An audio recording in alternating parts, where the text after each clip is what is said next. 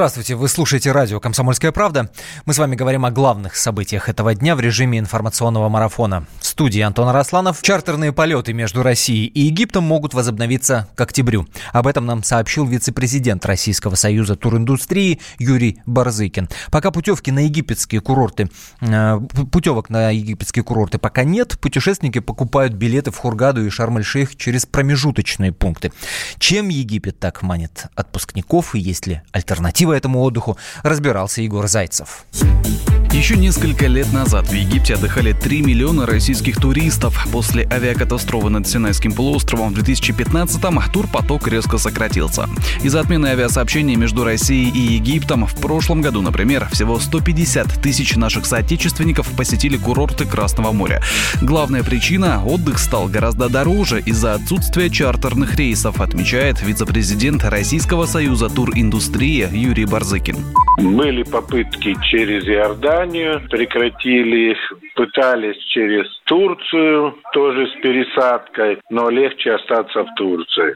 Египет для российского туриста это не только Красное море, теплое солнце, это бюджетные туры, доступные и по цене, и удобные по перевозке. С пересадками этого не получается, поэтому все ждут, но и надеются, что все-таки в обозримой перспективе эти направления все-таки откроются. Однако путешественников запретами не остановить. Они продолжают лететь, организуя отдых самостоятельно. Это неудобно и не так уж бюджетно. Регулярные рейсы с пересадками стоят дороже чартерных. Туристов можно понять, говорит зампредседателя общественного совета при Ростуризме Дмитрий Давыденко. Египет есть за что любить.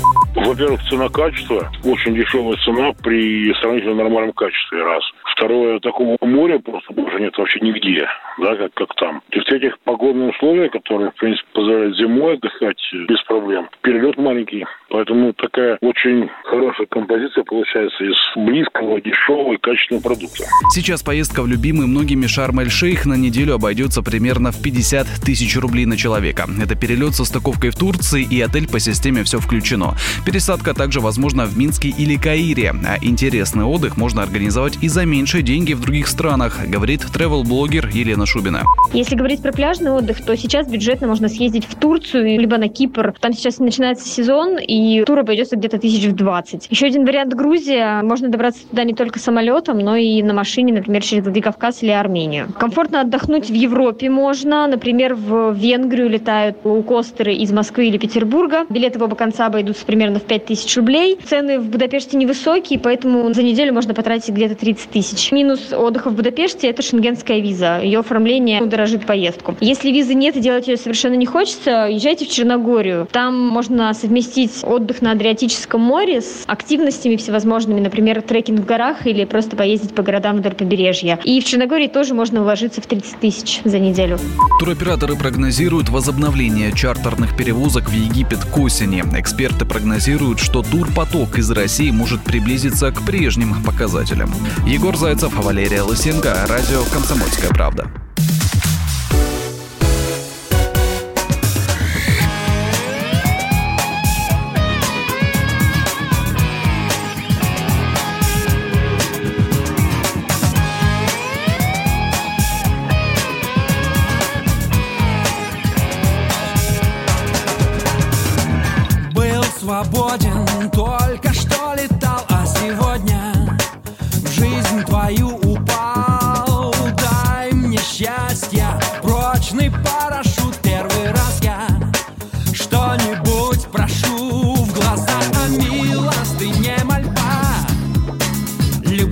Мало, любви все дай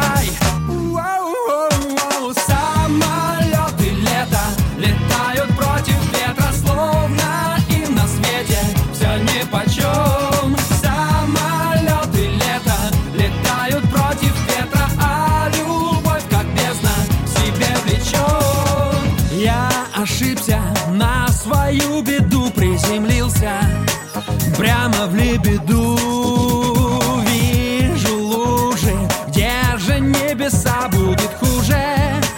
Понимаю сам, ты не изменишься никогда. Так отойди лучше от винта.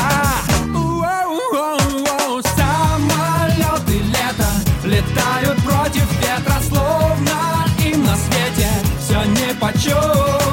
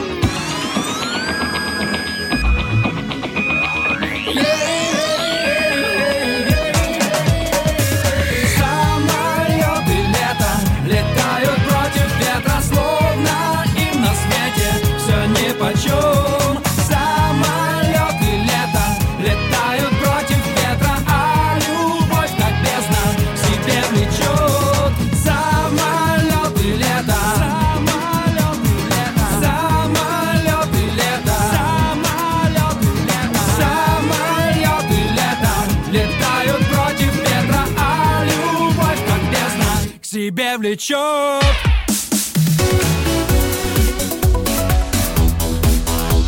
Темы дня.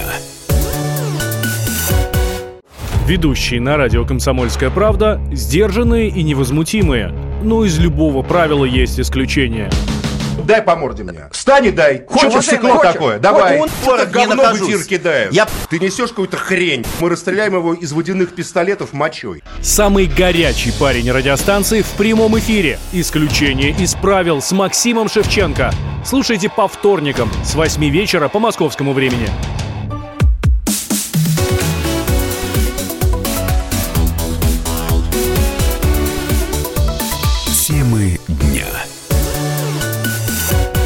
ЧП омрачило фестиваль воздухоплавания «Крымская весна», который проходил на восточном побережье полуострова. Школьницу унес в небо воздушный шар, и ребенок два часа один, без взрослых, болтался между небом и землей, пока не приземлился во двор частного дома в Феодосии. Вопиющим случаем сразу же занялись правоохранители. Следователи осмотрели место происшествия, изъяли вещдоки, оболочку и гондолу аэростата, забрали документы и права на управление воздушным судном. И сейчас идет следствие. Начало этому уголовному делу было положено утром 3 мая. Семья из Самары, отдыхавшая в Крыму, решила поучаствовать в фестивале воздухоплавания. Они договорились с инструктором и рано утром отправились в полет. Но что-то пошло не так. О том, как могло это произойти, по чьей вине, нам рассказал организатор фестиваля воздухоплавания Денис Володин. ЧП произошло по вине пилота. Пилот не рассчитал и сильно разогнал аэростат по земле и не успел выделиться. Такое произошел казус маленький. Но самое главное, все живы, все здоровы. Этот пилот из Нижнего Новгорода. Как мы услышали, девочка не пострадала. На прямой связи с нашей студией корреспондент «Комсомольской правды» в Крыму Галина Коваленко. Галина, приветствую. Добрый день. Э, Подтверждается ли информация о том, что накануне перед, перед этим фестивалем воздухоплавания было штормовое э, предупреждение? Ну, штормовое предупреждение у нас уже практически на полуострове около пяти дней. А в этот день э, МЧС э, тоже объявил штормовое предупреждение, поскольку скорость ветра достигала 15 метров в секунду. в. Получается, инструктор и организаторы его проигнорировали просто? Ну, судя по словам Дениса Володина, организатора фестиваля э, воздухоплавания, э, полет у них прошел нормально. В 7 часов они уже ут- утра, видимо, воспользовавшись все-таки затишьем ночью, а, аэростат приземлялся. Но в момент приземления пилот с Нижнего Новгорода каким-то образом не рассчитал скорость полета, и была жесткая посадка. Вот жесткая посадка произошла, взрослых выкинула из корзины, а девочка осталась. По сути своей, это уже была точка прибытия, но она вот стала как-то точкой отправки. Во второе И тут путешествие. же э, воздушный шар взмыл вверх, как только выпали из Да, э, корзины Да, да, взрослых. это была запланированная посадка, которая была произведена, ну, говоря канцелярским языком, недолжным, недолжным образом. Так А, а понятно ли я думаю, технически, что вот не так сделал э, инструктор, из-за чего шар вновь э, в полет отправился? Честно говоря, Дениса Володина нам не удалось вразумительного комментария по этому а, поводу получить. Тут уже какие-то такие профессиональные тонкости идут. Возможно, там подача газа была э, недолжным образом отрегулирована. Это я не берусь просто судить. Если, если вина э, инструктора будет все-таки установлена, какие санкции его ждут, какое наказание? А, по этому уголовному делу предусматривается как условный срок, э, так и лишение свободы. Но поскольку все-таки ребенок предварительной информации, что ему не нанесены никакие а, даже легкие повреждения, то, скорее всего, речь идет о штрафе. Спасибо. Это был корреспондент «Комсомольской правды» в Крыму Галина Коваленко. А о том, как, собственно, удалось вернуть девочку на землю, нам рассказал дежурный Феодосийского отделения Главного управления МЧС России по Республике Крым. Это первый случай такой был такого рода. Ребята ехали за воздушным шаром. Сначала его держали в поле видимости, а потом как бы нашли, куда он приземлился. Подъехали, там уже и скорая подъехала позже. Все в порядке, с девочкой было. Ее осмотрела. Мы продолжим следить за тем, как закончится это уголовное разбирательство. А в России идут последние приготовления к одному из главных праздников для всех россиян – ко Дню Победы. Сегодня в Москве пройдет очередная репетиция военного парада, на этот раз ночная. С шести вечера будут перекрыты несколько улиц в центре города, меняет схему работы метро и наземный общественный транспорт. С утра уже прошла репетиция воздушной части парада, благо погода позволяет. Кстати, о погоде. Что ждет жителей центральных регионов страны в ближайшие дни, рассказал ведущий синоптик Центра погоды ФОБОС Евгений Тишковец. Жителям столичного региона Центральной России осталось потерпеть вот этот холод буквально два дня, сегодня-завтра, когда в дневные часы столбики термометров с трудом будут достигать отметки в плюс 15. Местами не обойдется без небольших дождей. Вот. А начиная с воскресенья, когда потоки развернутся на устойчивые южные румбы во всей толще тропосферы, к нам пожалует черноморское тепло. В воскресенье уже до 17-22 градусов, правда, э, местами короткие дожди и не исключены грозы. В понедельник солнечная сухая погода, уже ночью даже не прохладнее 9-14, а днем уже 20-25 комфортного тепла, это выше нормы. И, собственно говоря, на следующей неделе череда праздничных дней, 7 8 8, 9. Тепло такое сохранится 20-градусное, ночами 10-15, плюсом днем 20-25, но э, там пойдут такие настоящие весенние ливневые дожди с грозами. Каким бы ни был прогноз погоды на 9 мая, в столице дождя ожидать не приходится. Традиционно власти разгоняют облака. И даже если в День Победы пройдет небольшой дождь, вряд ли он испортит настроение участникам акции «Бессмертный полк», подготовка к которому в самом разгаре. Россияне делают штендеры с фотографиями своих родственников, прошедших Великую Отечественную войну, и 9 мая миллионы людей по всему миру встанут в строй «Бессмертного полка».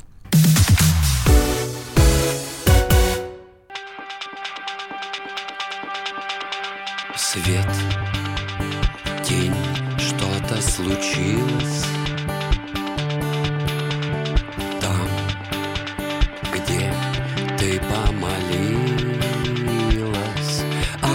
нашей любви, что нет, не пропало, о нашей любви, что так долго искала. Дождь, ночь, спит воскресенье, все здесь ищет спасения едем до мая, где площадь сенная пляшет у края зеленого рая. Ты и я, все получилось. Я, ты, окно не случайно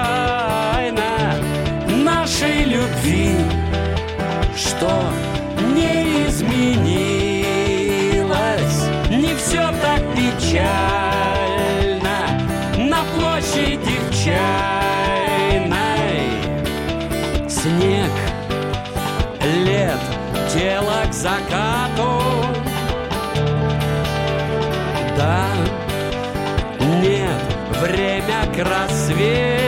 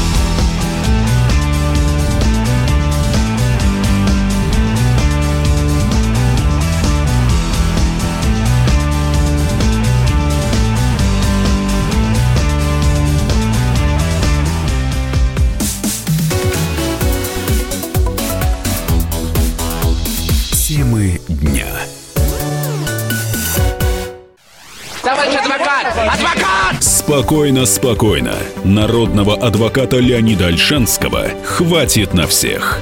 Юридические консультации в прямом эфире. Слушайте и звоните по субботам с 16 часов по московскому времени.